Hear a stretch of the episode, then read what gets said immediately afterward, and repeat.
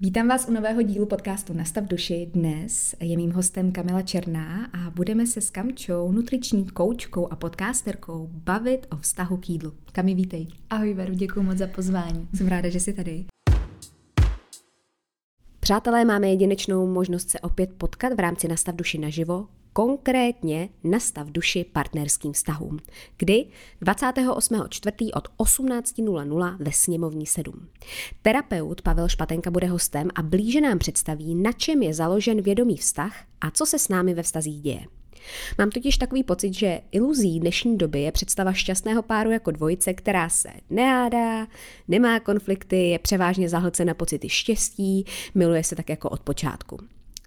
Eh, my však víme, že realita je jiná. Eh, vztahy jsou cesta, skrze kterou objevujeme sebe samé. Je to živý organismus. Pojďme tedy tento živý organismus blíže pochopit, nahlédnout téma vědomých vztahů, pochopit jeden druhého a sebe. Moc se na vás těším, přijďte s námi strávit tento páteční večer, zvu vás na Nastav duši naživo. Pokud chcete zakoupit stupenky, stačí kliknout dole v odkazu v popisku, kde máte veškeré informace, nebo uh, stačí, když napíšete do vyhledávače nastavduši.online, kde máte vše schrnuto. V rámci tohohle večera po hlavní části, kdy se s Pavlem budeme právě věnovat tématu vztahů, partnerských vztahů, tak eh, po skončení rozhovoru bude prostor si popovídat, propojit se a sdílet.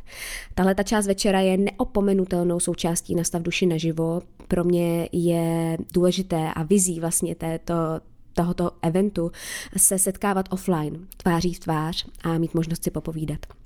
Na každého z vás se moc těším, co je v rámci stupenky se dozvíte na webu, takže vidíme se 28.4. Pojďme na úplný úvod, Kami, mm, se vlastně podívat na to, jak jsi se dostala ty k tématu výživy mm-hmm. a uh, jak se to potom stalo následně tvým zaměstnáním a pracovní náplní. Já jsem se už tak eh, zhruba v těch 15-16, jak se právě žena poprvé začíná víc měnit, nebo tak já to vnímám, že je to takový ten uh, přerod, kdy se z dívky právě stáváme ženou a dospíváme, což sebou nese řadu hormonálních změn, ale i tělesných, fyzických a přesně pro mě to takový období bylo. A do té doby jsem víceméně jídlo nějak zásadně neřešila, jedla jsem takovou klasickou rodinnou stravu u nás, než bychom byli nějak úplně specializovaní na zdravou výživu doma, ale nebylo to ani, ani žádný jako extrém na druhou stranu, takže bych řekla taková klasická česká uh, rodinná výchova ohledně jídla. Um, Měla jsem teda, musím říct, to možná taky někdy načneme velmi dobrý základ, co se týká zdravého vztahu k jídlu a zdravého vztahu k sobě, co se mhm. týká rodiny, což mě potom podle mě ušetřilo docela dost problémů, když jsem začala experimentovat právě s tím, že jsem chtěla zubnout, najednou se mi nelíbilo, jak se měním, že mám najednou boky, že jsem něco prostě přibrala, jo. V té době ještě jsem řešila to, že uh, právě jsem nějakou dobu užívala antikoncepci, pak jsem ji vysadila, takže tam byly takové jakoby docela velké změny hormonální i můj identity, i toho těla, kdy jsem se začala hledat. A právě tam jsem začala experimentovat s tím jídlem. Takový ty pokusy o hubnutí a cvičení, poprvé jsem se jako začala víc věnovat i sportu. A z toho, že to mm, bylo taková moje se z toho stala vášeň a do toho jsem se začala věnovat jakoby profesně postupem času osobnímu rozvoji. Studovala jsem uh, andragogiku, management vzdělávání, takže mě bavilo rozvíjet lidi, mm-hmm. dozvídat se o tom, jak je jako posouvat k těm svým cílům a do toho pořád jsem měla čím dál tím větší vášeň v té výživě a z toho, že to nejdřív byl takový, jakoby bych to nazvala asi ten fitness směr a takový ty trendy a počítání kalorií a hodně ten řízený směr, tak se to potom postupně jako eh, pře- překládalo do toho, že mi došlo, že ten zdravý životní styl je mnohem komplexnější, že to není tak jednoduchý, jako eh, že si zvážíme jídlo a eh, koukneme se na hodinky, kolik jsme toho odcvičili, ale že je to právě o mnohem více faktorech, který mě osobně hrozně zajímají a mm-hmm. i o tom, jak vlastně to naše tělo funguje, jak fungujeme my jako ženy, až jsem začala jít prostě čím dál víc do hloubky.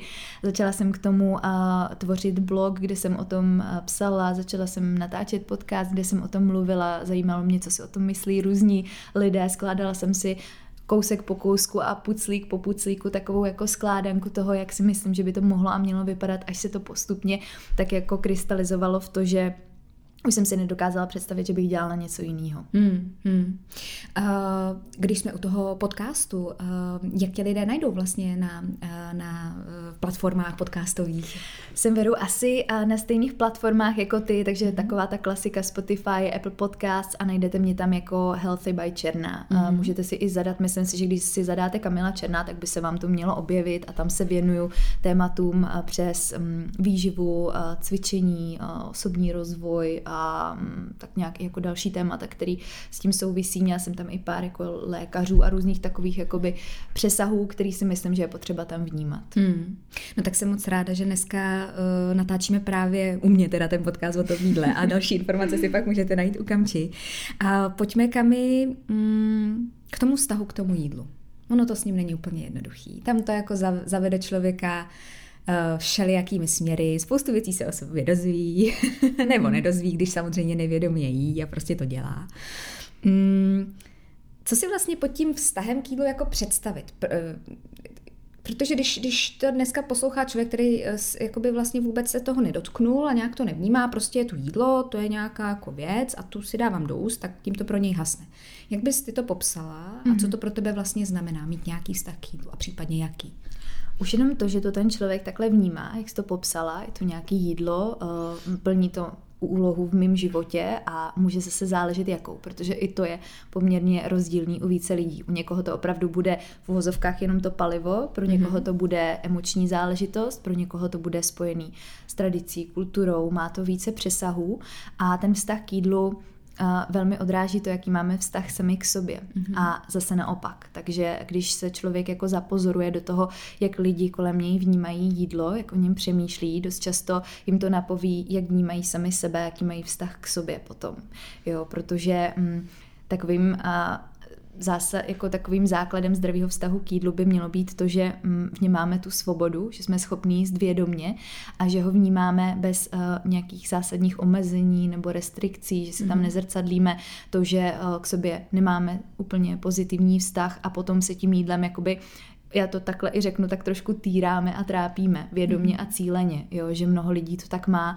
Potom už se můžeme i bavit na téma diet a toho, že mm, vlastně celá tahle ta bublina mm, úplně nespůsobila zdravý vztah k jídlu k naší společnosti, kdy to, co nám bylo přirozený a automatický, na čím jsme nemuseli moc přemýšlet, tak přišel někdo a docela dlouho dobu v nás masíroval to, že to ví líp než my, mm-hmm. že ty mhm. čísla to ví líp než my a tam se začalo dít to, že jsme se tak nějak jako eh, odklánili od toho, od té přirozenosti, od toho se vůbec poslouchat.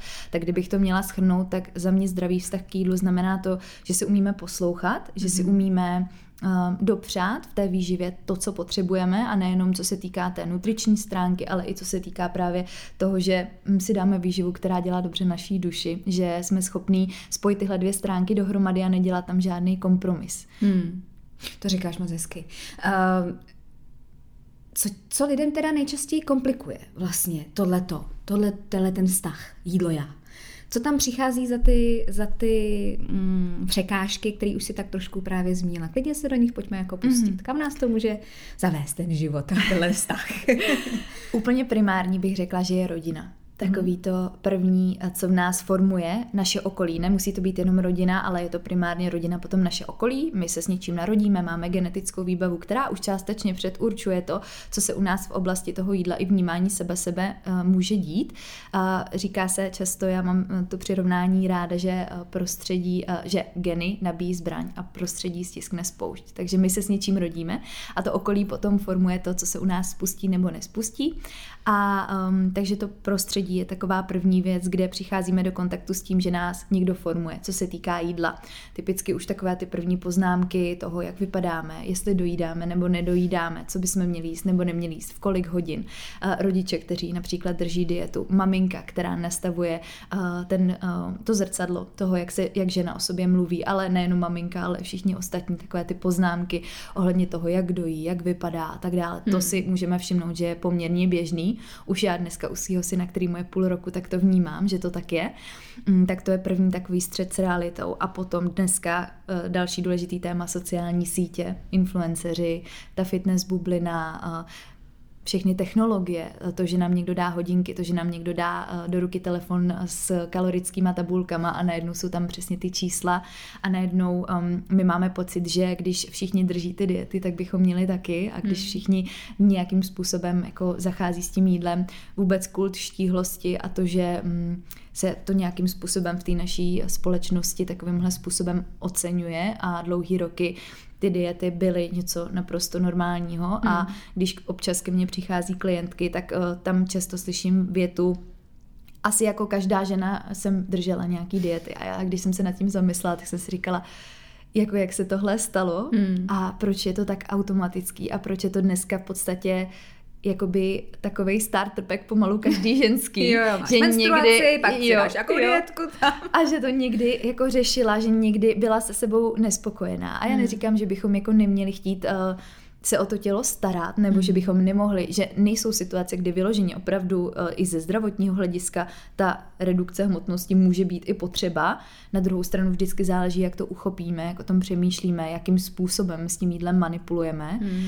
Já tam vnímám hodně to prostředí, sociální sítě a uh, tu dietní kulturu. Asi mm. tam bych to mm. jako zabalila tohle všechno, jo. co se tady poslední dobou děje a jsou to i takový ty nenápadný novinový články nebo titulky, jak kdo vypadá po porodu, tahle ta přibrala tolik, tahle ta zhubla a je to všude, kam se člověk tak nějak podívá ale děláme si to i my v té společnosti. No jasně, no jasně. Uh, to máš teda obrovskou pravdu, já vlastně jsem si vzpomněla na svoji maminku, ahoj mami, jestli to posloucháš, uh, možná, že na tohle jo, uh, která vlastně ví a jako říká to nahlas, že si úplně zhuntovala tělo těma dietama, že vlastně to bylo období, kdy to tak frčelo a ty holky zkoušely všechno možný, prostě jenom, aby byly jakoby slim a fit a to, že ten, ten metabolismus to prostě vzdal hmm. s ní a úplně, úplně se jakoby zpomalil a všechno, co mu dá, tak on si to okamžitě bere, protože se hmm. bojí, jestli náhodou zase hmm. Eh, nepřijde jakoby období diet nebo nějakých takových věcí.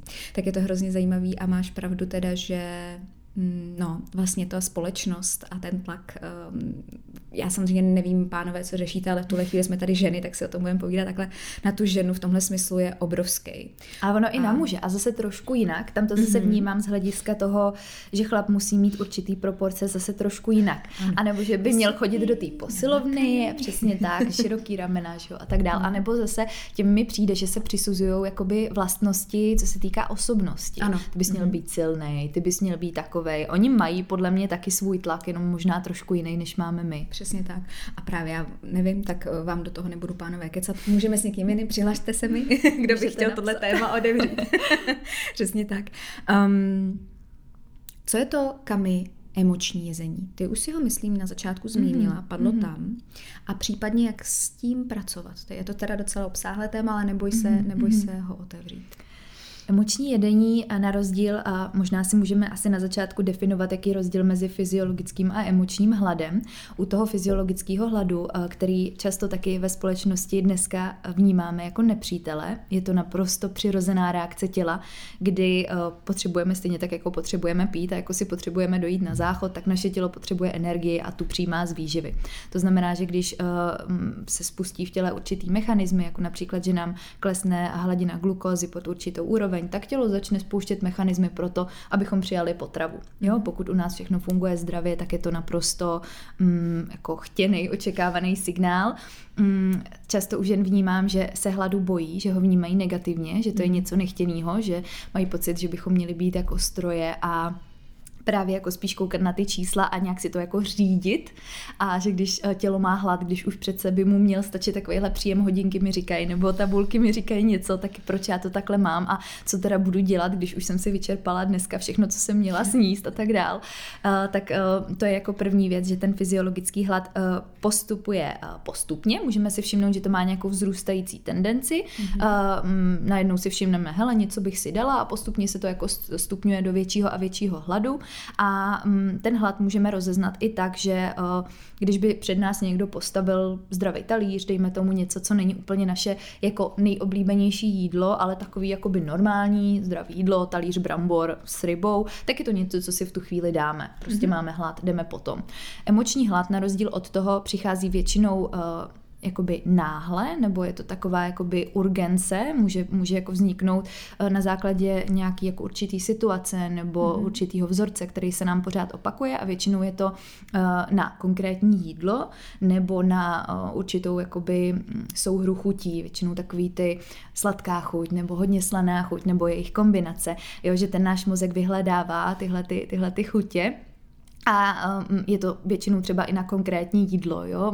Často jsou to ty vysoce průmyslově zpracované potraviny, po kterých potom člověk sáhne málo kdy, uh, nebo může to být součástí, ale uh, emoční jedení asi nebude úplně to, že si dám ten talíř uh, s bramborama a s rybou, ale už to bude mít jako nějaký trošku jiný vzorec a většinou to budou ty potraviny, které si přes ten den člověk zakazuje, nebo hmm. ne úplně přes den, ale v nějakým delším časovém období. Takový to, tu čokoládu bych neměla, nebo neměla bych tuhle potravinu, řeknu, tohle mám zakázaný a musím jíst jenom to čisté jídlo a najednou přesně přijde um, něco, a potřebuji si to kompenzovat v té zvýšené míře. Hmm. A co je tam za mě to zásadní, je přijmout ten fakt, že um, ty emoce nevyřešíme tím jídlem.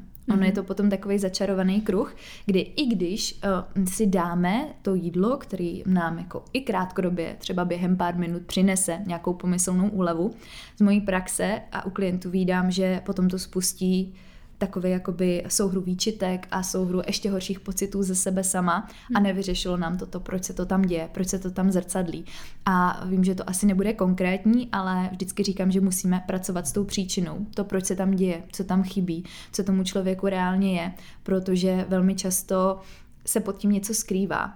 A je to těžký to jakoby mm-hmm. odhalit a dát to na stůl a říct si, uh, možná jsem osamělá, možná um, je mi teďka smutno, nebo možná mi v tom životě něco chybí, a možná jsem nejedla přes den dostatečně, proto se mi to teďka děje. Jo? Je tam víc potom takových vzorců, ale pod tím vším se něco schovává. Hmm. A to se většinou musí vytáhnout, musí se to začít řešit a uh, ty emoce potřebují opečovat, nebo potřebujeme my sami sebe opečovat, vyřešit si ty věci, proč se tam dějou a to, k tomu jídlu zase získávat uh, jakoby postupně zdravý vztah pro to, aby nebylo řešením na naše problémy, protože ono je ani vyřešit nemůže. Hmm, hmm.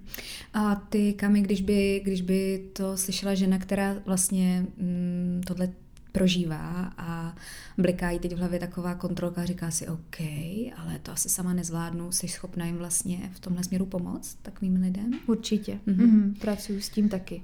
Tak, tak to je dobrá, dobrá, dobrá věc. Já jsem to uviděla, už je to díl a v té době jsem, jsem to neznala, ten pojem, u jedné kamarádky. A vím, že mě to zaskočilo, že jsem vlastně uh, byla překvapená uh, uh, z toho, že si přivezla na jednu událost jako obrovský balík uh, sladkostí, mm. který byly vlastně součástí nějakého našeho jako povídání a, a já jsem si říkala, jo, něco jako je divnýho, mm, to mm, už je mm, asi jako mm. to, ale vůbec jsem neznala ten pojem toho emočního jezení, jenom jsem si říkala, hm, tak jako zase proč ne, tak má ráda sladký, to je v pohodě, to je jako proč ne, ale když jsem pak si vlastně uvědomila ten obsah toho jídla, tak eh, ně, něco mi tam nesedělo a vlastně vůbec jsem ten pojem neznala, takže možná je to někdo takový, kdo ani sám nevěděl, že vlastně emočně jí a jenom se to mm, dozvídá mm. skrze to naše povídání. Ono to má samozřejmě, a když už to takhle můžeme načít, tak um, ono jako špatný vztah k jídlu nebo um, neúplně zdravý vztah k jídlu má dneska opravdu jako vysoký procento lidí v populaci. A vyloženě poruchu příjmu potravy diagnostikovanou má taky jako velká část populace, hmm. ale mm, i ten jako narušený vztah k jídlu, který si ještě nekvalifikuje jako porucha příjmu potravy, protože já vlastně teď i si uh, dělám trénink na vyloženě poruchy příjmu potravy, uh, hmm. kde um, je si myslím jakoby důležitý tohle téma otevírat taky ve společnosti, že uh, myslím si, že u nás v Čechách máme ohledně léč, léčby uh, těchto těch nemocí docela rezervy ještě. Mm. A to jsem chtěla říct, že mm, může tam už být narušený vztah k jídlu, ještě to nemusí být kvalifikovaný jako porucha příjmu potravy. A když si vezmeme tyhle dva tábory, je to fakt jako velká část společnosti. Mm. Mm.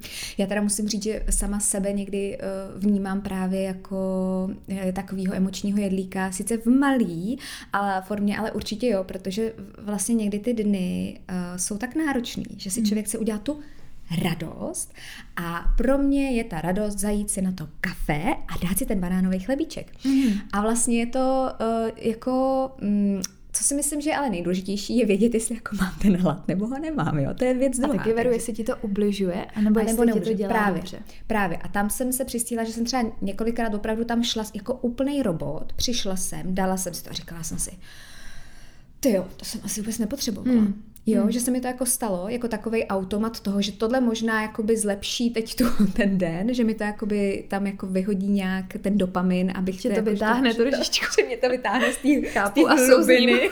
z té hlubiny. A že vlastně to jsou taky jako sice malý už věci, já vím, jako, že to samozřejmě není úplně asi to, to, to, co by jako... Mm, ale je to dobrý se nad tím podle mě zamýšlet i nad tady těma malýma věcma, protože, a my se ještě k rodině samozřejmě dostaneme, je to vlastně zajímavé, jak to potom ty maminky ne, ne, rodiče obecně samozřejmě, jakoby přenáší na to dítě kolikrát, že vlastně, že to by není dobře a nedáš si tady ten chlebíček, nedáš si bábovčičku a vlastně jakože všechno nálepkujeme tím jídlem. To bude dobrý, dej si bábovku. jako, Babičky speciálně. No, ty to, ty to, ty ne, to já nemám hlad, ale máš, dej si bábovku. To bude dobrý, jo, jo, dej si bábovku. tak eh, je to vlastně hodně zajímavé, když člověk jako má tu chuť se na to podívat blíž a opravdu jít do té hloubky, tak to jako pozorovat, jak to pak třeba dělá od doma, protože uh, jsem si toho vlastně všimla, že to v sobě tak jako mám a že, že, že je dobrý s tím jako vědomě pracovat a nahlížet na to, kdy to je právě OK, mm-hmm, dělám mm-hmm. si radost, proč ne, a kdy to je robot, je mi fakt zlé a vlastně mohla bych si možná pomoct něčím úplně jiným, ale jdu si dát tu, mm-hmm. jdu si mhm, dát tu bábovku, mm-hmm. víš. Tak ono stačí přesně už jenom, že to takhle vnímáš. Většina jo. lidí to takhle ani jako nestihne nad tím, nebo mm-hmm. neví, že by nad tím mohli takhle přemýšlet. A to, je, to souvisí s tím, že i ty sama už uh, v jádru věci se zabýváš vědomým životem. Mm-hmm. Se snažíš se být jakoby přítomná a to je takový první předpoklad k tomu, aby člověk i vědomě jedl. No, ono je to spojený s tím, že pokud se sebou, když to tak řeknu, umí zacházet, zamýšlet se nad věcma v normálním životě, tak se ti to zrcadlí i v tom jídle. A zase naopak, když si to natrénujeme na tom jídle, tak se to dá hezky potom aplikovat i do zbytku života. Jasně, že se třeba můžeš naučit to jakoby mechanicky, naučit se ten postup, ale pak se ti to vlastně... Pomáhá ti to pomáhá i jinde, ti to. přesně tak. Už si potom i rozmýšlíš nejenom, co si dáš na talíř, ale s kým půjdeš ven, s kým jo. ten čas chceš trávit, jak ho chceš trávit, jakýma aktivitama. Jo, že je to o tom vědomém přístupu, i o tom být víc teď a tady. Jo, mm. Třeba neřešit tolik, co jsem jedla včera, co jsem jedla před týdnem, co budu jíst zítra, ale mám na to teď jako reálně chuť, chci si to dát, mám hlad, nemám hlad. Mm-hmm. A mhm. to je přesně i v tom, v tom životě, jo, že mm. takový to já mám ráda plánování, takže uh, nechci, aby to takhle vyznělo, že my nemáme plánovat, ale víc asi žít tou přítomností, mm. Všu, jako, mm. Mm, co se týká nejenom toho jídla, ale i těch dalších aspektů. Mm. Jo, to s tebou moc souhlasím. Nacházet tam ten balans je teda někdy těžký uh, v té době, která je tak uh, rychlá a tepe hodně, mm. ale určitě, určitě je to, to na místě se na to takhle zaměřit. Um, Zeptám se vlastně teď z toho emočního jezení rovnou na téma uh, nějakého schazování kil. Um, chce člověk zhubnout, uh, jemu a jemu doporučováno soustředit se na stravu, tak uh, protože většinou to tak je. Ty chceš zubnout, jasně, tak příjem, výdej, že jo, pohyb, jídlo, to jsou ty dvě nejdůležitější složky. A mě by zajímalo, jestli když by si někdo řekl, hele, fakt chci, cítím to, prostě mám kila navíc, nedělá mi to dobře, necítím se dobře v tom těle eh, a promlouvá k sobě opravdu v té pravdě, že to chce ten člověk a je to tak v pořádku, tak jestli je potřeba počítat si kalorie a nebo nikoli. Jak jako jde, hmm. jde začít bez toho dietního nebo nutričního i plánu, nebo jak to vlastně celý uchopit, já, já, já se tomu nevěnuji, takže hmm. ráda si hmm. poslechnu hmm. odbornější. Má to zase dvě roviny. Jedna je ta intuitivní, že člověk může nějakým způsobem, záleží vždycky, z čeho přichází, jaký je ten jeho výchozí bod, jak jedl do posud, čím je ten jídelníček naplněný a podle toho bych asi zvolila tu cestu, pokud mm-hmm. je to mhm. někdo, kdo už ví, že ten jeho životní styl není úplně takový, jaký by mohl být, a typicky třeba uh, stravuje se víceméně jenom těmi vysoce průmyslově zpracovanými mm. potravinami, nehýbe se, uh, málo spí nebo špatně spí, jí velmi málo nebo naopak se přejídá, tak to jsou takové jako první mechanismy, že um, můžu s tím zkusit sama něco nejdřív udělat, můžu um, si snažit uh, právě zařadit uh, to, když to tak řekneme, to opravdové jídlo nebo mm-hmm. to jídlo, který um, nás skutečně má tu možnost vyživit, protože ono to není jenom o té kvantitativní stránce, ale i o té kvalitativní stránce toho jídelníčku. Ta je mnohdy ještě důležitější než ta kvantitativní, protože i to zase, čím se živíme, ovlivňuje náš mikrobiom a už víme, že náš mikrobiom potom zase ovlivňuje to, zda přibíráme, jestli si udržíme hmotnost, co se vůbec v tom našem těle, jakou máme imunitu, Uh, takže je to taková jako kaskáda více věcí, že to není zase jenom o tom příjmu kalorií versus výdej mm-hmm. kalorií, což se tady jako roky tvrdilo, že to je jediný, na čem záleží a můžete jíst, co chcete. A za mě to tak úplně není, protože mm-hmm. ta kvalitativní stránka uh, se taky počítá.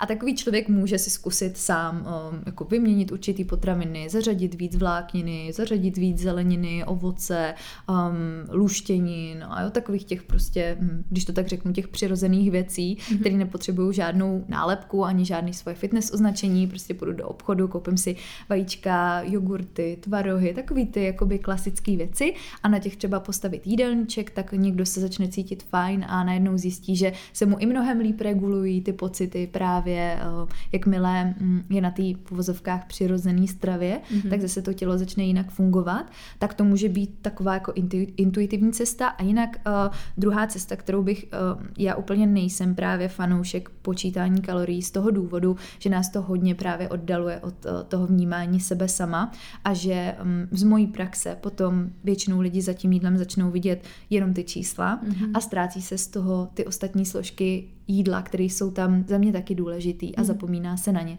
Mm. Jo, a potom už jsme přesně jako ty stroje, které jedou jenom podle aplikace a um, vidím, že to dokáže docela napáchat neplechu. Hmm. Takže pokud už by člověk chtěl jít řízenou cestou, radši bych oslovila odborníka, oslovila bych výživáře, aby mi s tím pomohl, protože stejně tak jako já půjdu za zubařem nebo si nechám spravit auto, tak eh, když je jídlo nebo tohle téma něco, co není úplně moje hobby nebo nezajímám se o to logicky, prostě nemůžeme být odborníci na všechno, tak bych asi radši šla touhle cestou minimálně konzultace nebo nechat se provést tím procesem, abych měla jistotu, že to moje tělo dostane to, co potřebuje, provedu ho tím tou zdravou cestou, protože ono to opravdu nemusí být o nějakých extrémech nebo o naopak o ohrožování zdraví, což taky jako někdy výdám tak bych šla asi touhletou cestou, než mm-hmm. úplně si počítat přímo sama kalorie, protože druhá věc je i to, že jestli to budu vědět reálně kolik, co si mám počítat a kolik čeho, jak by to mělo vypadat, kolik to moje tělo potřebuje, což už je něco,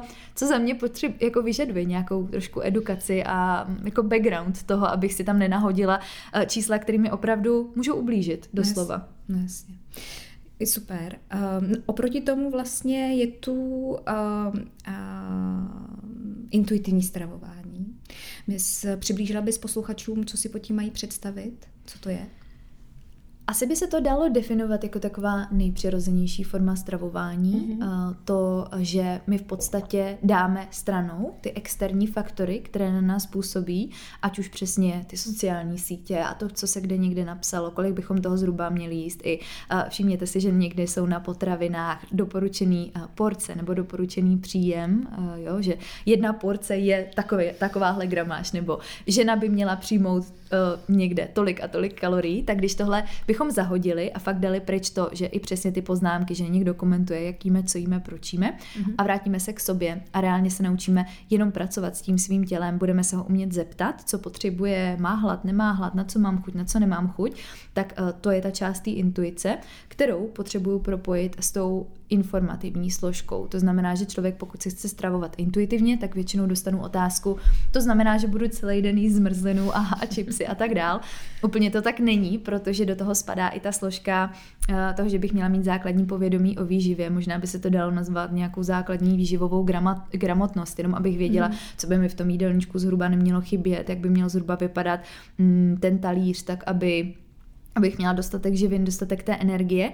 A co je potřeba ještě říct, že intuitivní stravování v zásadě je pro každýho, ale musí k tomu být splněný určitý předpoklady, jako mm-hmm. to, že ten člověk musí být uh, zdravý, musí být v pořádku. To mm-hmm. znamená, pokud právě, jak jsi zmínila i tu maminku, mm-hmm. která tam už za sebou měla tenhle ten kolotoč, tak uh, tam je potřeba ještě jakoby dostat na nějakou úroveň mm, i toho metabolismu, mm-hmm. i mhm. toho zdraví, hormonálního, psychického, uzdravit si ten vztah k jídlu proto, abych se mohla spolehnout, že mi to tělo reálně ty signály dává správně. Mm. Protože když se tam nedostanu a řeknu si, dobře, tak já se teď budu stravovat intuitivně a nejsem, eh, nejsem v tomhle bodě, tak mě ta intuice nebude úplně našeptávat to, co by měla. Jo, tak uh, to chci říct, že... Pak bude je, našeptávat je, tu zmrzku. No, no, právě. právě, právě. A nebo naopak bude našeptávat, že nepotřebují skoro nic. Hmm. I s tím se setkávám, že hmm. přesně ten metabolismus potom nebo vůbec to tělo, mm, když mu nedáváme ty správné podmínky, tak uh, ono přestane ty signály vysílat. Hmm. Jo, když, I když jim dlouho nikdo nenásleduje, tak proč by je vysílalo dál, když na ně nepřichází ta odpověď. Tak hmm. je potřeba si to tam trošku zase vybudovat zpátky, tu cestu k sobě a zpátky cestu k tomu svýmu tělu, aby tohle mohlo fungovat. Hmm. No, jo, jo. mm, pojďme teď k ženskému tělu a jeho proměnám. Uh, jakou roli hraje cykličnost ve vztahu ke stravování? To mě hodně zajímá. Krásný téma, moje oblíbený téma. um, obecně by si podle mě ženy mohli a měli uvědomit, že jsou cyklické, že to je první takový jakoby základní předpoklad toho, že s námi není nic špatně, mm-hmm. když se mění naše potřeby. A nejenom potřeby ohledně jídelníčku, ohledně toho, kolik potřebujeme jídla a na co máme zrovna chuť, ale i ohledně mm, únavy, energie, jak potřebujeme se hýbat, co potřebujeme v tom životě, jestli máme zrovna právě to období, kdy chceme víc trávit čas s lidmi nebo naopak být sami. A tohle se zrcadlí i do toho jídla, do toho jídelníčku. A uh, já mnohdy v praxi vnímám, že ženy, právě pokud drží diety nebo jdou takovouhle řízenou cestou, tak třeba i teoreticky to funguje v tu první část cyklu, jo, ta, ta fáze, kdy mm, máme nejvyšší hladinu estrogenu a jsme takový jako nabitý a hodně to všechno frčí, tak je to docela, nechci říct jednoduchý, ale, ale funguje to a pak přijde ta fáze uh, před menstruací a kolem menstruace, kdy řada žen v uvozovkách selhává, mm-hmm. protože to tělo najednou začne potřebovat něco jiného. Ona, ta uh, premenstruační fáze, zvyšuje se nám hladina progesteronu, to znamená, uh, prostě změní se nám hladiny hormonů, uh, změní se nám trávení, my začneme potřebovat trošku jiné věci, jsme takový zpomalenější. Je to takový už jakoby příprava na těhotenství těhotenství. A, mm-hmm. a určitě mi dají zapravdu, že to těhotenství se chová trošičku jinak, co se týká i třeba chutí a mhm. vůbec jako potřeby toho, co, co člověk má. A ženy mnohdy jako to vnímají, že je s nima něco špatně, že selhali, že um, nejsou dostatečně produktivní, že nejsou konzistentní, že mm. potřebují ten den volna, že možná to, jak včera bombili ten trénink, tak dneska už uh, to tak není a proč uh, proč to teda nejde a co je se mnou špatně, když mám teda nastavený plán, že bych měla jet celý každý den a každý týden stejně, mm. tak uh, proč je to najednou uh, ne, neuchopitelný pro mě a i co se týká toho jídelníčku, že tam mm, můžu potřebovat nějakou změnu, možná budu v určitou fázi potřebovat o jednu svačinu navíc, protože zrovna mm, to tak jako cítím. Někdy naopak budu potřebovat um, se zaměřit, budu mít chuť na i třeba podle sezóny víc jako studenější jídlo, třeba v létě, teplejší jídlo v zimě, jo, tyhle ty věci, které člověk na tom svým tělem může pozorovat a může je naplnit, ale zase pokud um, máme pocit, že někdo to řekl líp než my a že by to mělo být přesně takhle, že to má jeden systém, jedny zajetý koleje, který se nemůžou měnit ani v tom, jak my se vyvíjíme, nejenom v rámci měsíce, ale i v rámci života, mm. toho, co se nám děje v životě za změny, protože logicky um, já teď potřebuji úplně něco jiného, když jsem máma, než když jsem měla v uvozovkách čas sama na sebe mm. a věnovala jsem se práci, cvičení, přípravě jídla, mm. tak to musí vypadat jinak, než, než to vypadá teď. Jo. A vůbec jako cykličnost v tomhle um, my nejsme cyklický jenom v rámci toho měsíce, ale i v rámci roku. Jo, mm-hmm. Že potřebujeme podle mě trošku jinak k tomu přistupovat v různé fázi i svého života, i, i jako mm, životních období, ale i v rámci toho měsíce, kdy se nám přirozeně ta hladina hormonů mění a tím pádem ani po sobě nemůžeme chtít, abychom byli každý den stejný, protože mm. Mm, podle mě nebudeme nikdy spokojený a pořád budeme sami se sebou bojovat a to je přesně to, kde potom uh, zase vytváříme si negativní vztah k sobě a vytváříme si negativní vztah k jídlu, protože snažíme se to jako někam natlačit a ono to moc nejde, takže zase takový jako vnitřní boj, proč ti to nefunguje a co je s tebou špatně, proč, um, proč uh, jako ti to nefunguje tak, jak ti to fungovalo včera a přijmout to, že fakt je potřeba mm, být flexibilní v tom mhm. všem a poslouchat se, za mě to přináší velkou svobodu těm hmm. ženám. Hmm. Já teda musím říct, že tam slyším hodně vlastně to ten tlak na ten výkon hmm. a já to hodně pozoruju u svého muže, budu mluvit o nás, ať by to, by to bylo konkrétní a vlastně mi to přijde jako v pořádku, že ty muži to mají právě jako konzistentní, že oni to mají jako, že každý den chtějí dělat ty stejné věci a že vlastně jedou stejně a že si chtějí udržet tu energii stejnou, protože vlastně zase možná bude nějaký expert, který mi jako otevře nový, nový obzory, jo, ale moc se to tam jako nemění. Jo, je to spíš takový mm-hmm. prostě to a chci, chci to tam jakoby balit a, a mám ten cíl a to je skvělý a myslím si, že eh, je to jako super, ale ta společnost se vlastně stočila k téhle mm-hmm. energii, mm-hmm. včetně těch žen, který se jako snaží to teda jako balit se všema ale vlastně ty ale to jako bolí, je to celý nepříjemný a do toho teda ty rodí děti, ale pořád mám vlastně, ale to tělo potřebuje něco jiného, abych ty děti porodila, ale ta společnost mě vlastně tlačí do toho výkonu. To mi to přijde takový jako srandovní, že mm. a vlastně se mi líbí na druhou stranu, že ta, že ta nebo vnímám to teď v té mý sociální bublině, že ta ženská stránka se víc jako otvírá a že se to jako dovoluje. Mm-hmm. Že se to dovoluje Začíná ženy, že, že, to nevě, že to jako není blbý, jako co, co děláš, no prostě funguj funguj.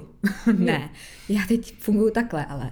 A vlastně, do, že si ty ženy víc dovolují, ale já to takhle cítím, takhle to teď potřebuju a hold to nemám jako ty teď. Uh, mluvím, mluvím třeba o partnerství, že tam je ten muž jako říká WhatsApp a, a ta žena říká, no ale já prostě nemůžu. A budu spát 12 hodin. že já třeba teď spím dámy 12 hodin. to je skvělé. To ti závidím. A Martin, jak je to možný prostě? A já, hele, výrobna dítěte, do toho jsem žena, prostě spím 12 hodin. A on spí nějakých uh, sedm, sedm, mm, že mm. šest a půl.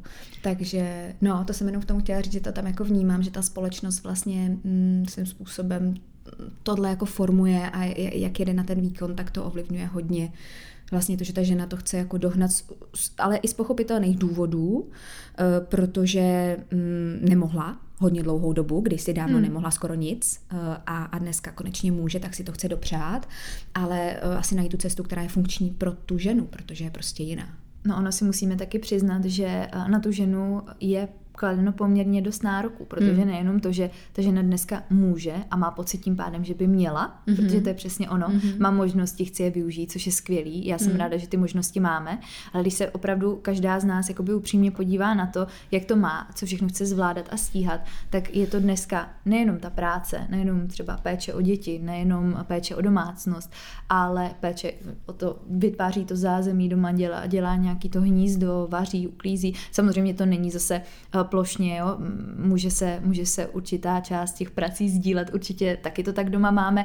Na druhou stranu, když si to sečtu kolem a kolem, tak na tu ženu je fakt docela velký tlak. Plus, plus když si k tomu přišleme ten tlak na to, měla bys nějak vypadat, měla bys hmm. o sebe pečovat, to znamená choď cvičit, uh, jest takhle, jo, přesně jako hlídej si, co jíš, a, ale měj energii zároveň na to, abys tady ráno vstala, připravila pro všechny, všechny vypravila někam, do toho potom si sedneš k počítači, budeš pracovat, do toho zase potom odpoledne jako domácnost, tohle, kroužky, děti, jo, mm, a potom někde, někde tam večer zbyde teda trošku času jako, jako na sebe a uh, to už většinou, já z mojí praxe teď můžu říct, že jsem většinou tak unavená, že jdu radši spát, jo, že je to takový uh, kolečko a, a jakoby mm, najít si v tom nějakou tu svoji zlatou střední cestu, zároveň se realizovat a dělat mm. něco pro sebe, i jako máma, což já osobně potřebuju a chci. Na druhou stranu najít ten balans toho, abych si toho na sebe nebrala moc mm. a abych fakt odolala tomu tlaku, že já teďka um, chci dělat spoustu věcí a mám i spoustu nápadů, ale um, musím je odložit možná na nějakou, nebo nemusím, chci, protože chci se věnovat malýmu, chci se věnovat rodině a najít mezi tímhle vším jako cestu, kor když se to mění každý měsíc nebo hmm. každý týden, mm. není úplně jednoduchý. No, to souhlasím. Jo. A přesně, jako ta mužská a ženská energie, já myslím, že potřebujeme obě a že mm, jako mm, nám, že nám podle mě nesvědčí, když se snažíme do té mužské energie dostávat, protože mm, i zdravotně to jako nefunguje za mě úplně dobře. Jo? Potom mm. přesně ženy řeší problémy s cyklem, a jo, když se fakt snaží jet hodně na výkon, hodně konzistentně, hodně to přeženou s cvičením a právě se do toho třeba uberou jídlo, tak často se ženama řeším ztrátu menstruace nebo problematický cyklus, další jako problémy tohle charakteru, kdy mm, se vracíme k tomu, že oni potřebují odpočívat, že mnoho žen neumí odpočívat, jedou právě na tu produktivitu, jedou na výkon hmm. a už zapomínají na to, že to naše tělo fakt ale jako funguje jinak a dělá mu dobře to bezpečí a ta pohoda a mm, takový ten balans všech těch věcí. Neříkám, že se nemůžeme realizovat nebo že nemůžeme mít kariéru, že se to nedá zvládnout, ale musí člověk v tom být hodně opatrný právě, hmm. aby si zachoval to zdraví, to duševní i to fyzický. Hmm. No jasně a přesně tak. A nebo si prostě hold eh, vybrat ty priority. My jsme se o tom taky tady vlastně bavili že nedávno s manželem, že prostě Mm, věřím, že je to spousta žen, uh, jako který pros, netouží buď po rodině, nebo netouží věnovat ten čas tomu dítěti a mají na to prostě jiný pohled. A já ho vlastně respektuju, sice ten pocit neznám, nedokážu si úplně představit, jaký to je, uh, říci, ale tohle mě nezajímá, tomuhle se prostě věnovat nechci rozvoji dítěte, chci ho jakoby dát do školičky a chci dělat kariéru. Tak třeba já cítím taky nějakou jako tužbu asi realizovat. Mám tu možnost realizovat se způsobem, kterým se realizuju. Nejsem tlačena uh, penězma uh, do, do takové míry, že bych musela, takže to je taky další věc, že jo. Ale nedokážu si to vlastně představit, ale zároveň vím, že spousta takových žen je a že vlastně cítí v sobě tady ten jako hmm, tady, tady prostě tu touhu vlastně naplnit v sobě něco jako obrovského právě kariérního a, a dělat to jinak, což je pro mě teda taky hodně zajímavý a vlastně snažím se na to na, jako pochopit to, bylo, protože to mhm. neznám. Já mhm. neznám ten mhm. pocit. Já ho mám jiný. No, já mám vlastně hodně, jako, přesně, když, když to říkáš, tak já úplně jako, jo, tak to mám, tak to cítím, úplně ti rozumím. A vlastně si teď říkám, to kdyby tady seděla žena, víš, která vede nějakou obrovskou firmu prostě a, a vlastně mm, jak by to mohla být zajímavá diskuze. Mm. Já jsem se naučila, co jsem za tu uh, docela krátkou zatím dobu, ale, ale docela si myslím intenzivní dobu máma. Mm.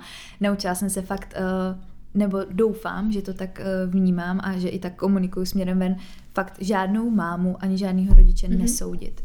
Jo, protože dřív i možná jsem měla na to menší právo, ale dělala jsem to, no, ta by to měla dělat takhle, nebo já vím, že bych to chtěla dělat takhle. A najednou fakt jsem si jako zjistila to, že je podle mě úplně v pohodě, ať to ta rodina má úplně podle sebe, že to nemusí být prostě jeden správný model. Mm-hmm. Stejně tak jako v té výživě, tak i podle mě v tom rodinném uspořádání úplně v pohodě jsem s tím, když je žena doma a já jsem teď chtěla říct podvědomě jenom doma, ale to je právě to, ona není jenom doma. Ona není ne. jenom doma. Ona je to fakt jako záhul a je to náročný a já možná záměrně trošku utíkám i do, do jiného světa proto, mm. abych jako se udržela myšlenkově, protože mě ten obor strašně baví a, a chci to dělat i pro sebe. Manžel mi přesně někdy říká, tak nepracuj, teď nemusíš, teď si jako dej tu pohodu, teď jako, a já mu říkám vždycky, ale já asi potřebuju dělat i něco jenom svýho. Na druhou stranu mám i spoustu kamarádek, který si to neumí představit, že by mm-hmm. něco, že by pracovali nebo že by dělali něco dalšího. Eh, někdo naopak uh, si neumí představit, že by teď měl v tomhle věku vůbec dítě. Mm-hmm. Jo, takže je to tak strašně jako rozdílný a za mě jsou všechny varianty v pohodě a je potřeba podle mě tam mít ten vzájemný respekt a říct si, hele, je v pohodě, když ty dáváš mm, v roce svoje dítě do školičky, když já bych to tak ještě necítila, nebo mm-hmm. naopak mm, já necítím to udělat nějak jinak a zase to se může i docela, docela měnit hmm. a myslela jsem si, že to bude nějak, ono je to potom jinak a myslím si, že je důležitý právě nesoudit se navzájem a spíš se jako snažit, snažit najít to pochopení. Pochopit. A no. podle mě, když je, uh, jako, jsou tady extrémní případy, to si pojďme mm-hmm. říct, že samozřejmě jako jo, kdy, kdy asi se všichni shodneme na tom, že to není úplně tak, jak by to mělo být.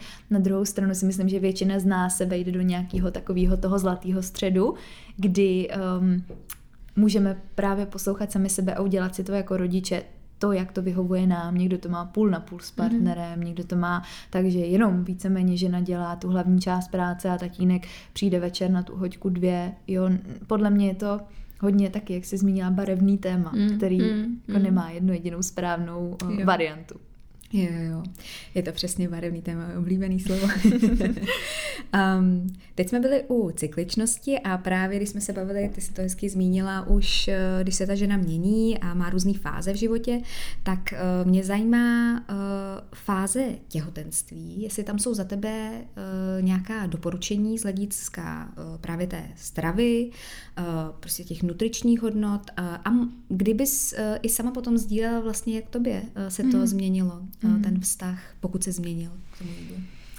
Um, co se týká těhotenství, tam bych, uh, um, samozřejmě jsou nějaká jako oficiální doporučení, ale vždycky si myslím, že je potřeba tam postupovat individuálně, protože zase každá ta žena je v jiné fázi života, má jiné těhotenství, něco jí to tělo dovolí, něco jí nedovolí.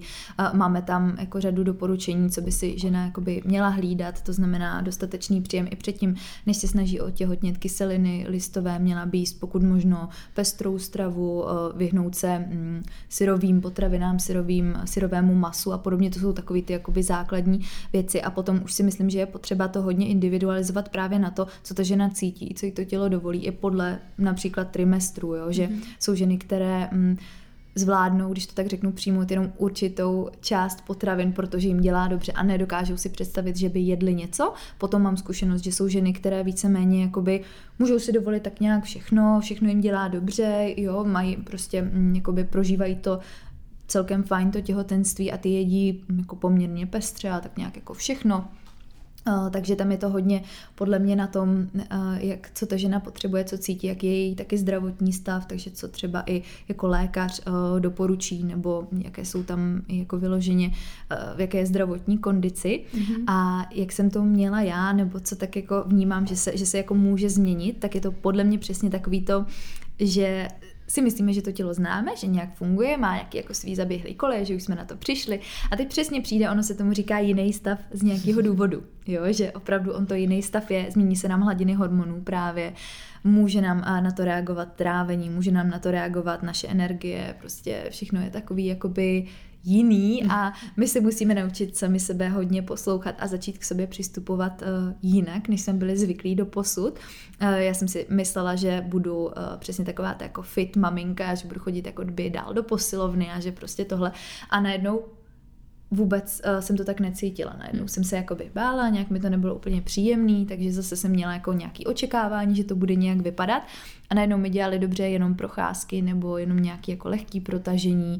Uh, zjistila jsem, že Mm, potřebuji jíst eh, častěji, než jsem byla zvyklá, že mi to tak dělá dobře, že um, úplně nevyhledávám slaný snídaně, že potřebuji mít sladký mhm. snídaně, jo, takovýhle jakoby mm-hmm. drobnosti, ale věci, které člověk, eh, když eh, v nich chodí, tak, tak je jakoby sám vnímá. Zjistila jsem, že uh, to mě to naučilo ještě větší flexibilitě, ještě větší takový jako svobodě si myslím v tom všem um, a tomu, že přijmout že každý ten den je fakt jiný, že se každý ten den můžu cítit jinak. Někdy mi bude vyhovovat uh, 5-6 porcí, někdy zase to budu potřebovat jinak a že to je úplně v pohodě. Jo? Hmm. A někdy mi mm, tohle jídlo neudělá dobře, tak fakt se poslouchat, jako napojit se na sebe a zeptat se sama sebe, co mi dneska udělá dobře, co tady mám k dispozici, než jet podle nějakého jako úplně zase striktně daného plánu, to si úplně v těhotenství hmm. neumím představit, mm-hmm. jo, hmm. protože tam fakt každý ten den, každý týden, každý trimestr může být uh, trošku, trošku jiný. Mm-hmm. Um, ty jsi se uh, loni, vlastně to bylo v říjnu, jsi se stala maminkou, nebo jak jsi, uh, ne, loni v říjnu. V říjnu. Jo, jo. Já, jak, mě, jak jsi řekla loni, tak mě to zmátlo, protože je to vlastně, jo, je to rok jo, 22, jo. ale už je to loni, a, ale ještě to nebyl rok, no, mm. teď je to půl roku. Uh, tak jsi se stala maminkou a mm, mě by zajímalo, jak vlastně eh, se změnilo tvé nazírání na sebe samou, celkově. Uh, protože ty se věnuješ výživě, ale přesně zdravému životnímu stylu, cvičení. Můžeme to vzít klidně i od toho těla, ale pojďme klidně i do té duše, do toho psyché, prostě jak mm-hmm. ses, jak ses vlastně změnila, jestli se změnila. Já myslím, mm-hmm. že mhm. hodně. Hodně jsem se změnila v určitých věcech. Možná to uh, roz, můžu tak jako rozebrat na tu úroveň uh, těla a duše. Uh, po tělesné stránce jsem asi získala ještě větší respekt k tomu tělu, musím mm-hmm. říct, eh, když jsem viděla, co zvládne, jakým procesem si prošlo a jak reaguje potom, co, co si tím procesem prošlo, protože mně se teď potvrdilo z vlastní praxe, že to není jenom o tom, jak se o sebe starám v těhotenství a po něm, ale už to, co dělám daleko jako díl předtím. Mm-hmm. Protože v podstatě ta práce, kterou jsem na sebe udělala, si troufám říct, že se mi vrátila, mm-hmm. protože mm, cítila jsem se dobře, myslím si, že jsem zvládla docela hezky to období, tím neříkám, že pokud někdo má komplikace, takže je to výživou jenom, ale hraje tam podle mě docela důležitou roli i v šesti nedělí, potom i jak to člověk uh, všechno jakoby zvládá, vnímá, mm, pokud ty výživy se tam nepřikládá pozornost, je to tam většinou znát, protože mm-hmm. už tak má ta maminka málo energie, ještě když nemá kvalitní stravu nebo jí nemá dostatek, tak o to víc je to potom náročnější to všechno zvládnout. A získala jsem teda takový jakoby větší respekt, asi jsem poznala sama sebe víc a myslím si, že mě to i víc jakoby osvobodilo ještě od toho, jaká bych měla být, jak bych měla vypadat, co bych jako, mm, jak měla narušilo mi to zase takový nějaký moje škatulky a mm-hmm. cítím se v tom, musím říct, asi eh, asi jsem dospěla, bych řekla částečně, ono to možná zní teďka tak jako nadneseně, ale takhle to u sebe vnímám, že uh, jsem se tak nějak víc stala asi tou ženou, že předtím mm-hmm. jsem pořád byla taková, jakoby, nechci říct, že jsem se hledala, to už úplně ne, to si myslím, že už jsem se našla, našla dřív, ale uh, tak nějak je to jako utvrdilo v tom, mm-hmm. v tom ženství, když to mm-hmm. tak jako řeknu, asi i to přesně, jak si člověk projde docela velkým transformačním zážitkem, co se týká toho těla a pozoruje, jak se mění a, a tak nějak jako jsem k němu získala ještě větší lásku v tom, že eh, když vidím, že mu fakt se snažím dávat to, co potřebuje a snažím se o něj pečovat a fakt i tou kvalitní výživou, i těma dalšíma věcmi, který dělám,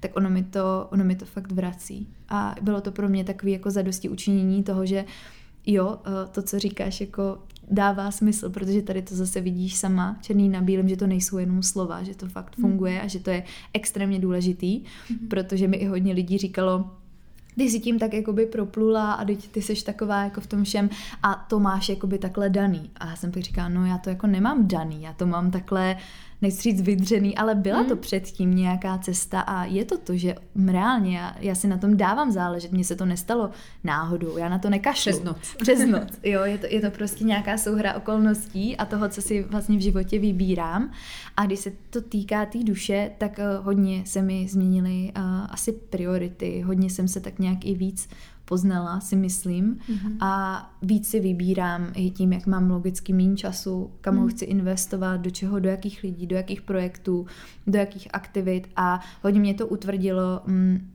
v tom, že jsem v tom fakt jako spokojená. Jo? Mm-hmm. Že jsem se toho trošku bála, jak to budu vnímat. Um, ale, ale fakt mi to pomohlo i se víc blížit s tou rodinou, nejenom uh, s tou naší jako nejbližší rodinou, s manželem a s malým, ale s tou širší rodinou. Zase je to takový jako nový rozměr a uvědomila jsem si, že to je pro mě fakt ta zásadní hodnota a zásadní priorita, protože předtím hodně jsem měla tu kariéru nebo tohle všechno jako hodně vysoko, nebo pořád jsem si myslela, že to bude pro mě to hlavní ale uh, naopak se mi ukázalo, že tohle je fakt pro mě ten smysl života. Ano, potřebuji se realizovat, ale zároveň uh, vím, že tohle je pro mě prostě číslo jedna a že mi to mhm. dává takový jako největší životní smysl ta, ta rodina. Jo, a že, že to vnímám v tom dnešním světě jako pořád tu nejdůležitější jakoby jednotku, která tam je. Mm. No tak ne nadarmo eh, jsme právě eh, vlastně v tomto období spovídáme eh, si o vztazích nejen k jídlu, ale vlastně o vztazích jako takových. A já musím říct, že to, že to vlastně pro mě je taky obrovský, mm, jako obrovský téma už od minulého roku, kdy jsem se na ty vztahy začala soustředit víc a vysloveně jsem si to v té mužské energii napsala do toho to-do listu.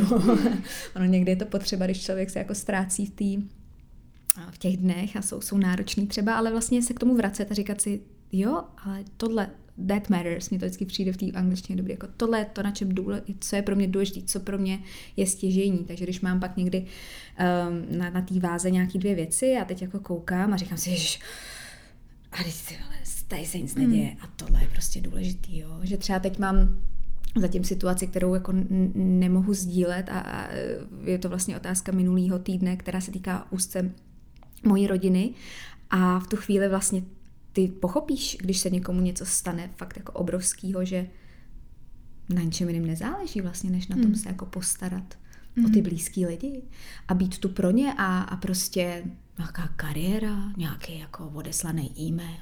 Ne, mm. fakt ne. Je to, tak, je to tak. A já to mám hodně, musím říct, že naše rodina takhle hodně funguje. Mm. Jo, že já jsem uh, přesně byla, um, asi, asi předtím mě dítě paradoxně pomohlo se uklidnit. Mm. Je to jiný fičák, je to pořád fičák, není to tak, nemám rozhodně víc času na sebe, nebo rozhodně to není tak, že bych... Uh, je to jiný, je to jakoby jiný, ale pomohlo mě to uklidit, uh, uklidnit uh, se tak nějak jakoby v sobě vnitřně, přesně jako roz, rozstřídit mm. si, co je důležitý, co není a um, tak nějak mě to zase vrátilo, bych řekla, zpátky přesně k tomu, co je důležitý a u nás v rodině naštěstí tam jsou ty základy docela pevně postavený, jo, mm. že mám, mám v tomhle skvělý vzory ve své mamce, ve své babičce a jako i v dalších ženách, třeba z manželové rodiny, mm. kde já fakt bylo, že jsem si uvědomila, že pro mě není vzor někdo na sociálních sítích, mm. ale přesně tyhle ženy, který vytváří to rodinný zázemí a takovou tu bezpečí i třeba tím jídlem, že to pořád jakoby se schraňuje u toho jednoho stolu hmm. nebo v té kuchyni a že to je přesně něco, co já chci dál zachovat a chci v tom pokračovat a je to něco, co mi přijde obrovská hodnota v dnešní hmm. společnosti, protože já vím, že díky tomuhle můžu být dneska spokojený člověk, že hmm. mám tenhle pevný základ a hmm. že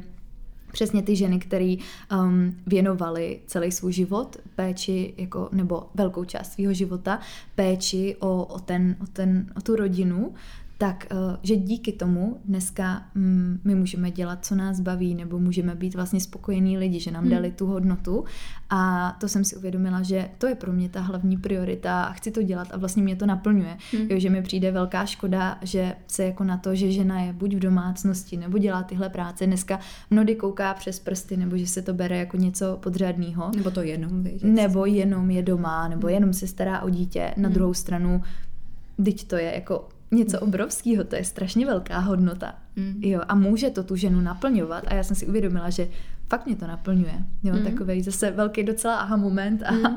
a jako... A, ale mm, e, jako to je vlastně obrovský e, aha moment, ale e, vlastně jako při, přijetí toho, že to tak je a vlastně to pak začít tak dělat i přesto, že pořád je tu nějaký tlak mm. z té strany té společnosti, to je jako hustý. Jo, že vlastně eh, je super eh, do toho pak vlastně jít a mít tu odvahu, protože to není jednoduchý. Eh, přesně jak jsi to říkala, je na to nějakým způsobem pohlíženo. Takže ale vracíme se k tomu, ať to má každý jak chce a opravdu jako respektovat to, ale vlastně jenom chceme poukázat na to, že, mm, nebo aspoň to z toho tak slyším, že vlastně jako tohle je v pohodě. Mm-hmm. A můžete, holky, nemusíte jakoby jet všechny, všechno všechny mhm. všechno. A to je právě to náročný, protože i já teďka s tím, nechci říct, no jako jo, no, bojuju no, s tím někdy vnitřně, no, protože si říkám, tam na to bych ještě mohla a já bych mm. ještě tenhle projekt a tamhle bych chtěla jakoby tohle a teď přesně jako mám, mám ty nápady a je pro mě těžký se brzdit a říct mm. si, ale jako tohle je teď moje priorita, jo, Vždy, jako vždycky k tomu dojdu, mm-hmm. ale ještě pořád je tam přesně ten tlak toho, že mm, tamhle vidím, že někdo tohle a já mm, bych vlastně mm, jako mm, chtěla a, a říkám si, na to budeš mít ještě čas. Teď je tady někdo, kdo tě potřebuje a ty přesně, neříkám nerealizovat se, ale zase se k sobě vrátíš víc, zase třeba můžeš dělat víc projektů, až budou děti větší, budu mít mm-hmm. víc času na sebe, na práci a vím, že tam ten čas přijde a je pro mě těžký přesně dovolit si jenom tak být nebo v uvozovkách jenom se starat nebo mít to jako hlavní náplň a vlastně si to i sama před sebou jako neobhajovat. Hmm. Jo, to je těžké. To je těžké pro mě. Hmm. Už jenom z podstaty toho, že mě ta práce baví. No jasně. Tak no jako jasně. nedělat víc je těžký. je těžký. Já bych jako vždycky, vždycky podle mě člověk umí přidat. Ale učím to jako i klientky, aby uměli ubrat. A to vnímám, že je důležitý téma, jakmile se to jako naučí a v uvozovkách si dovolí. Jo, já to vnímám i často že jako mít volný den v dnešní době, jako nemít nic v tom kalendáři, aspoň nějakou návštěvu, nebo aspoň to, že jako uklidím byt, to jako, jako jo, furt přesně bych měla něco a pořád uh-huh. jako něco vytváří, pořád jako ten tlak na výkon. Um, no, takže tohle si zpracovat mm. a odprostit se od toho, jak je to kolem nás a co kdo dělá a vidíme, že tamhle ten prostě jo, jede prostě bomby a teď jako my jedeme trošku jiný bomby aktuálně. a, a jo, manžel přesně ten mi říká jako tohle, já bych to, kdybych to měl celý den, tak jako asi se zblázním. tak mi to říkal můj muž. Že měl neděli se synem a říkal, je unavený. jo, jo. A já, viď? je to taková jiná forma únavy, mm-hmm. e, protože to, to dítě prostě je s tebou nonstop. To je s tebou nonstop. A když už nespí, tak nespí. No. Já se vlastně Přesně. docela těším na to období, nebo takhle, nevím, kdo přijde, jo, třeba přijde úplně fičák, ale uh, pamatuju si s Teodorkem, že bylo fajn vždycky, jak na začátku, jak usnul, já jsem si udělala ty věci, teď jsem se tak jako dosytila, říkám, dobrý, mám to hotový, spokojená mm. Veronika, pak jsem byla s tím miminkem a pak si zkracovala tady jo, jo, spánku jo, jo, jo. A, a přicházela ta panika, jako kdy to sakra mám Přesně. dělat prostě a, a tady chci jenom vlastně, jo, už, už vím, co jsem chtěla říct k tomu, že vlastně pořád, jak, jak ty říkáš, teď je to období, kdy já se chci věnovat tomu dítěti a zvědomit si, že to období, kdy ty nápady budu moc dělat, tak přijde. Že vlastně mm, pořád jako čekovat, kde jsem, kde se mm, nacházím. Mm. A to mě vrací k té přítomnosti, kterou si vlastně zmiňovala už ve vztahu k tomu jídlu, k tomu, že jsem teď a tady, k vědomému stravování, prostě kde jsem, kde se nacházím, mm. jaká je moje kapacita. A fakt si vlastně dělat takový ček toho, co se děje. Mm-hmm. Protože my jsme od sebe odpojení, že jo? To je to zase. Od toho vztahu, jako to je ten vztah k sobě. Poslouchat se. No. A nejenom co se týká toho, co potřebuji aktuálně na základě těch fyzických potřeb, Jo, kolikrát uh, se stane, nebo mně se to taky stává, že uběhne x hodin přesně třeba kolem malého nebo práce hmm. a najednou jako uvědomím si, mám žízeň, nebo potřebuju tohle, potřebuju na záchod, nebo vlastně mám hlad, nebo jsem unavená, potřebuju na chvíli si jako jenom sednout, tak být v té přítomnosti, jakoby v tom aktuálním momentu, když je tam přesně ten fičák, tak to je první věc, ale i neustále si přehodnocovat to, kde jsou teď moje hodnoty, jaká je moje kapacita, co zvládám, v čem jsem spokojená, v čem jsem šťastná, protože ono se to hodně mění. I měsíc na měsíc se to mění přesně i třeba podle toho, jak vypadá ten spánek, hmm, protože jasný. něco si můžeš dovolit, když spíš 8 hodin denně a něco si můžeš dovolit, když spíš uh, přerušovaně a dohromady se ti to sečte na čtyři hodiny. tak prostě funguješ jinak a máš jinou kapacitu i mentální, jako v tomhle všem. A to se zase mění, tak uh, nebát se si to přehodnocovat a říct si, že o, před měsícem možná jsem měla menší dítě a zvládala jsem toho víc. A protože mi přijde i, že to je tak jako zakořeněný, čím máš větší dítě, tím toho zvládáš víc. Ono to tak vůbec není. Myslím, že to je naopak. Je to možná naopak, přesně. jo, že na začátku taky Zase nechci to paušalizovat, protože je to fakt strašně rozdílný, ale taky mi malej víc spal. Hmm. Taky jsem, jo, hmm. anebo je to to miminečko, který kde hmm. ho necháš, tam, hmm. tam třeba to je, jo. Jasný. Ale zase pak už to prostě nejde. Pak, když už je vzhůru, nebo to, tak věnuješ, nebo když ti zrovna někdo nepohlídá, tak věnuješ tam tu maximální pozornost. A ono je to náročný i psychicky. Jedna věc je, co zvládneme fyzicky, druhá věc je přesně mentálně, že já vím, že i třeba časově by se tam ještě něco dalo narvat, ale já vím, že už prostě na to nemám tu hlavu v tu Jasně, chvíli, že se to nedá, tu no. kapacitu. Hmm. A je to těžký podle mě si to takhle regulovat pořád. Hmm. Hmm. Já bych chtěla jenom, abych na to nezapomněla, vlastně jak jsme zmiňovali to období no, toho těhotenství a potažmo potom teda šesti nedělí a ty si vlastně uh, říkala, jak jsi to měla, tak uh, vám chci jenom připomenout podcast se Simonou Lazary, uh, Důlou, která právě zmiňovala období šesti nedělí a kladla tam důraz na jednu věc a to bylo nechte se opečovat a nechte si navařit. Nechte si mhm, prostě mm-hmm. jakoby donést to, co vy máte rádi a to, co vás vyživí protože eh, to tam fakt jako kladla tím, že nám na srdce, tak pokud mm, se vás to dámy týká a je, bude to období, které, který vás čeká, nebo v něm právě teď jste a říkáte si, ty, co bych hmm. tak si mohla pro sebe ještě jako dopřát, tak uh, tohle je skvělý vlastně, hmm, jak si to jako zajistit, mít tam tu podporu toho okolí, protože prostě to je náročné období a mělo by se o tu ženu vlastně uh, to, to okolí pomoc. postarat. Jo, no. já jsem měla taky, to byla jedna z hlavních priorit potom, um, kdy my jsme měli tu výhodu, že jsme v tu dobu ještě bydleli s našima v jednom domě, v oddělených bytech, ale v jednom domě.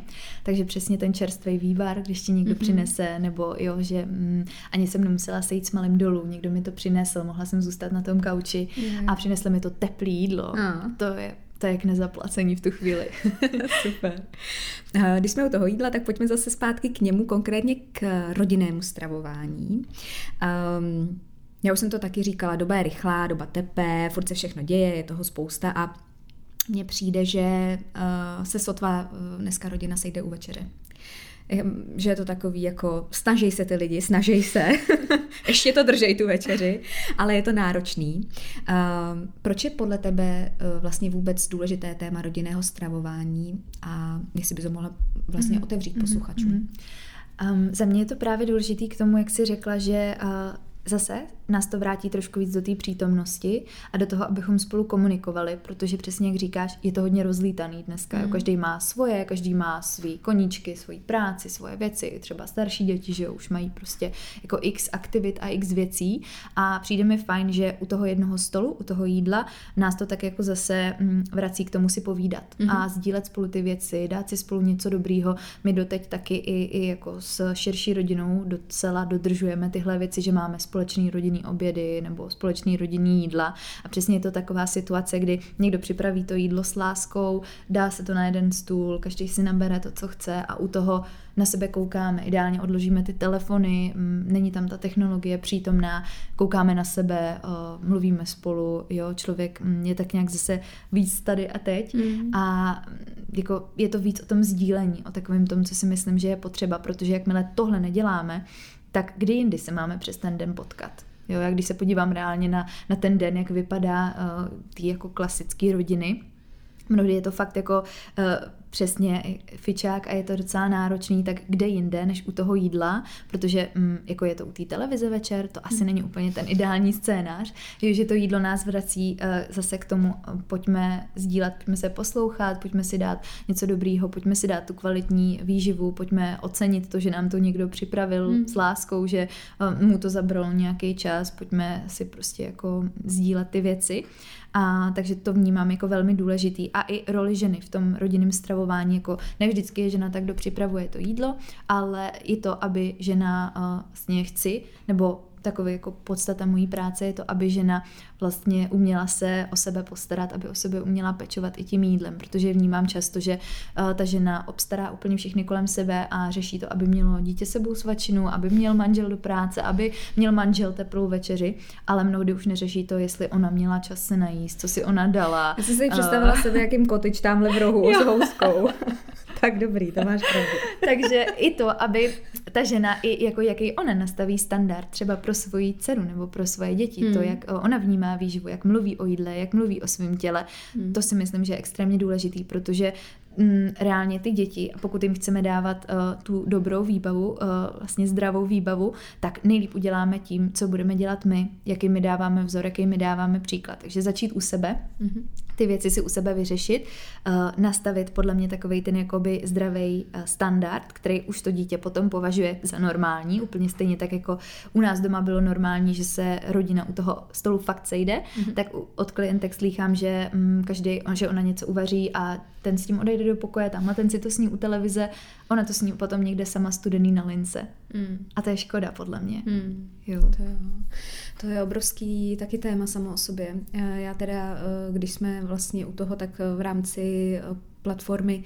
Eh, nejen, že budeme otvírat tady s Kami téma vědomého jezení, intuitivního stravování právě v propojení s rodinou, s dětmi, jak to aplikovat, nějaký konkrétní zásady, tak e, já tam chci právě sdílet jednu věc, která mm, nějaký jakoby takový malý návod na to, jak se vracet právě k té rodině a jeden k druhému v tom celém týdnu, aspoň si tam dát jakoby něco, e, tak řekněme nějaký rituál, který chci s vámi sdílet. E, a vlastně je hodně zajímavý, mm, jak ty děti, nebo to, jak to chceme, nějaká ta představa toho, jak bychom si to přáli, se může najednou totálně odklonit, nebo je tam nějaká představa a teď je tam nějaká realita a najednou to vidíme. A vlastně si řekneme, no, tak takhle jsem to ale nechtěla, tu, tu, jakoby tu večerní rutinu s rodinou. Hmm. A teď jako vůbec otevřít to téma doma a říct, hele, jako fakt to je pro mě důležitý, mm-hmm. fakt to chci, fakt chci uvařit jídlo a sednout si a vlastně vědomě přistupovat k tomu životu, jako být tu spolu, teď takhle to nejde. Mm. a uh, wow, jako to je, to vůbec není jednoduchý vlastně to třeba změnit, pokud ten mindset v té rodině je skvělý, že to přesně ty to máte, to je tak skvělý, protože to se dělá s tou lehkostí potom, mm. je to hned jako jedno, přesně, je ti to přirozený, je to, je to prostě v tobě. Ale vlastně, když to člověk cítí, tak nějak jako, že to není ono, a chtěl by to jinak, ale teď jako všichni přesně si to jako dokážu představit, že jo, tady desetiletý, tady osmiletý, mm, teď si každý mm, zaleze a ty si říkáš, no tak a pak se ale právě od sebe odpojujeme. To je to, že se a odpojíme se... nejenom sami od sebe, jako od člověka nás, no. ale že najednou zjistíme, že žijeme tak trošku s cizíma lidma. No. Ono to zní jako extrém, no. ale ono to tak reálně jako může být. No. Že i my jako partneři kolikrát se takhle můžeme oddálit, že každý mm. si fakt jede to svoje, mm. moc jako nemáme šanci za ten den potkat, jo, ty víkendy, ale to je málo. Ty mm. víkendy jsou podle mě málo a kolikrát i ty víkendy jsou právě tak, že jsou hodně rozlítaný fičák, a že, že je to přesně další fičák a to jídlo je podle mě taková ideální příležitost v tomhle tom, mm. kdy, kdy jindy, než, než takhle to hmm. vzít jako příležitost a využít to pro, to mm. pro to sdílení. Ono to tak podle mě i má svoji úlohu a proto i svátky vůbec, jako Velikonoce, Vánoce, hodně je to kolem jídla, jo, a mnohdy to zase někdo bere jako, že něco negativního, že jo, obžerství a tak, ale zase záleží, jaký si to uděláme, tam jako nejsou, Jasně. že by to muselo nějak takhle vypadat, ale ale zase ty svátky jsou taky o tom, že přece rodina u jednoho stolu, štědrovečerní večeře a vrací nás to k tomu, o čem ty svátky reálně jsou. Ani ne tak o tom jídle, jako že si dáme ten řízek, ale mm. o tom, mhm. že tam sedíme přece všichni spolu. Mm. To je na tom to důležitý. Mm. Ale ty svátky jsou na to málo. Mm, souhlasím. Um, blížíme se do finále, tak uh, mě by zajímala taková otázka, která se týká vlastně čistě jenom jídla a tebe. Jaký máš teď v tuhle dobu nejoblíbenější jídlo? na kterým prostě si říkáš, že tak to se těším, až si udělám prostě. A na čem si pochutnáváš, no, teď? Mm-hmm. Um, ty jo, mě to Jestli vůbec něco takového. Jo, je to víc, tak pojď, pojď to. Hele, teď uh, miluju kaše k snídani, to je taková mm-hmm. jako, uh, dřív jsem měla hodně, jsem byla vajíčková k snídani a teď mm-hmm. jako uh, mám ráda fakt ty sladký snídaně, miluju oříškový másla, to je taková mm-hmm. jako moje, moje, miluju teď, jak kojím, tak uh, miluju jako tučný jogurty mm-hmm. a mhm. oříšky a přesně jako tyhle ty věci a miluju azijskou kuchyni, to je mm-hmm. pro mě jako nejoblíbenější, takže cokoliv uh, jako nějaký masový knedlíčky mm-hmm. a mhm. krevety a rejže a, a nudle a tyhle věci. To, to jako na to mě užije, no. To, mm. to můžu vždycky. Mm. A Kami, když jsme dneska probrali všechny tyhle ty eh, témata, kterým se věnuješ uh, v rámci své práce, tak uh, mohla by si posluchačům prozradit, s čím se na tebe vlastně mohou obrátit a kam? Mm-hmm, mm-hmm. Určitě. Uh, mohou se na mě obrátit víceméně, co se týká výživového poradenství, ať už chtějí si uh, tak nějak zreflektovat uh, vlastní stravování, chtějí vědět, jak na tom jsou, nebo pokud cítí, že ten vztah k jídlu není úplně takový, jaký by mohl být a cítí, že nejsou v tom spokojení, že je ovládá um, takový ten vnitřní hlas, který třeba často říká, tohle smíš, tohle nesmíš a tamhle to bys měla a tohle už je pro tebe moc, jako takovýhle uh, ty vnitřní myšlenky, které reálně ovládají ten život a mm. nedělá to potom eh, člověku dobře a myslím si, že by byla škoda to tak nechat a nechtít s tím pracovat, takže cokoliv se týká nezdravého vztahu k jídlu nebo, nebo k sobě, nebo to, že člověk cítí, že mu v té výživě něco chybí, že mm. nejí možná dostatečně, že se bojí udělat tam nějaký krok, navýšit jídlo, ví, že potřebuje, ale moc neví, jak na to, nebo naopak chce vědět, kolik, čeho, jak, tak uh, víceméně všechny věci, které se takhle týkají stravování, tak uh, se jima zabývám a, a můžu vám s nima, ráda vám s nima pomůžu, abyste na to nemuseli být sami. A taková uh, asi jako největší rozcesník je můj Instagram, mm. který uh, tam, tam jako najdete všechny možné prokliky a potom i webové stránky, které věřím, že taky potom budou prokliku k dispozici a, a můžeme se domluvit ať už na konzultaci nebo na takovou jako intenzivnější, vedenější formu výživového coachingu, kde pokud už někdo jako uzná za vhodný, že potřebuje tu podporu dlouhodobější anebo hm, potřebuje jako provést určitou cestou, třeba se chce dostat k tomu intuitivnímu stravování, ještě tam není a cítí, že by jako potřeboval nebo má svoje specifické téma ohledně výživy, tak uh, to je podle mě taková jakoby nejlepší cesta, jak, uh, jak si ty věci vyřešit, proto mm-hmm. aby už jednou řešit nemusel. Mm-hmm. Super. No, uh, kamčů a odkazy najdete v popisku, takže pokud byste se s ní chtěli spojit, tak není problém, stačí jenom kliknout. A já chci jenom poděkovat Vlastně nejenom, děkuju. hlavně poděkovat, že jsi moc. dneska tady, že jsi sdílela svůj čas a svoji energii a že si nám vlastně o tom vztahu k jídlu udělala takový celistvější obrázek a přeju ti, ať se ti daří, ať eh, vztah k tobě samý i k tomu jídlu jde pořád ruku v ruce a všechno se to hezky, hezky děje a eh, no, budu se těšit třeba někdy příště. Já taky Veru moc krát děkuju a bylo to, bylo to moc fajn, děkuji za krásné otázky. Přátelé, máme jedinečnou možnost se opět potkat v rámci Nastav duši naživo, konkrétně Nastav duši partnerským vztahům, kdy 28.4. od 18.00 ve sněmovní 7. Terapeut Pavel Špatenka bude hostem a blíže nám představí, na čem je založen vědomý vztah a co se s námi ve vztazích děje. Mám totiž takový pocit, že iluzí dnešní doby je představa šťastného páru jako dvojice, která se nehádá, nemá konflikty, je převážně zahlcena pocity štěstí, miluje se tak jako od počátku. E, my však víme, že realita je jiná. E, vztahy jsou cesta, skrze kterou objevujeme sebe samé. Je to živý organismus. Pojďme tedy tento živý organismus blíže pochopit, nahlédnout téma vědomých vztahů, pochopit jeden druhého a sebe. Moc se na vás těším, přijďte s námi strávit tento páteční večer, zvu vás na Nastav duši naživo. Pokud chcete zakoupit stupenky, stačí kliknout dole v odkazu v popisku, kde máte veškeré informace, nebo uh, stačí, když napíšete do vyhledávače nastavduši.online, kde máte vše schrnuto. V rámci tohohle večera po hlavní části, kdy se s Pavlem budeme právě věnovat tématu vztahů, partnerských vztahů, tak eh, po skončení rozhovoru bude prostor si popovídat, propojit se a sdílet. Tahle ta část večera je neopomenutelnou součástí Nastav duši naživo. Pro mě je důležité a vizí vlastně této, tohoto eventu se setkávat offline, tváří v tvář a mít možnost si popovídat. Na každého z vás se moc těším, co je v rámci stupenky se dozvíte na webu, takže vidíme se 28.4.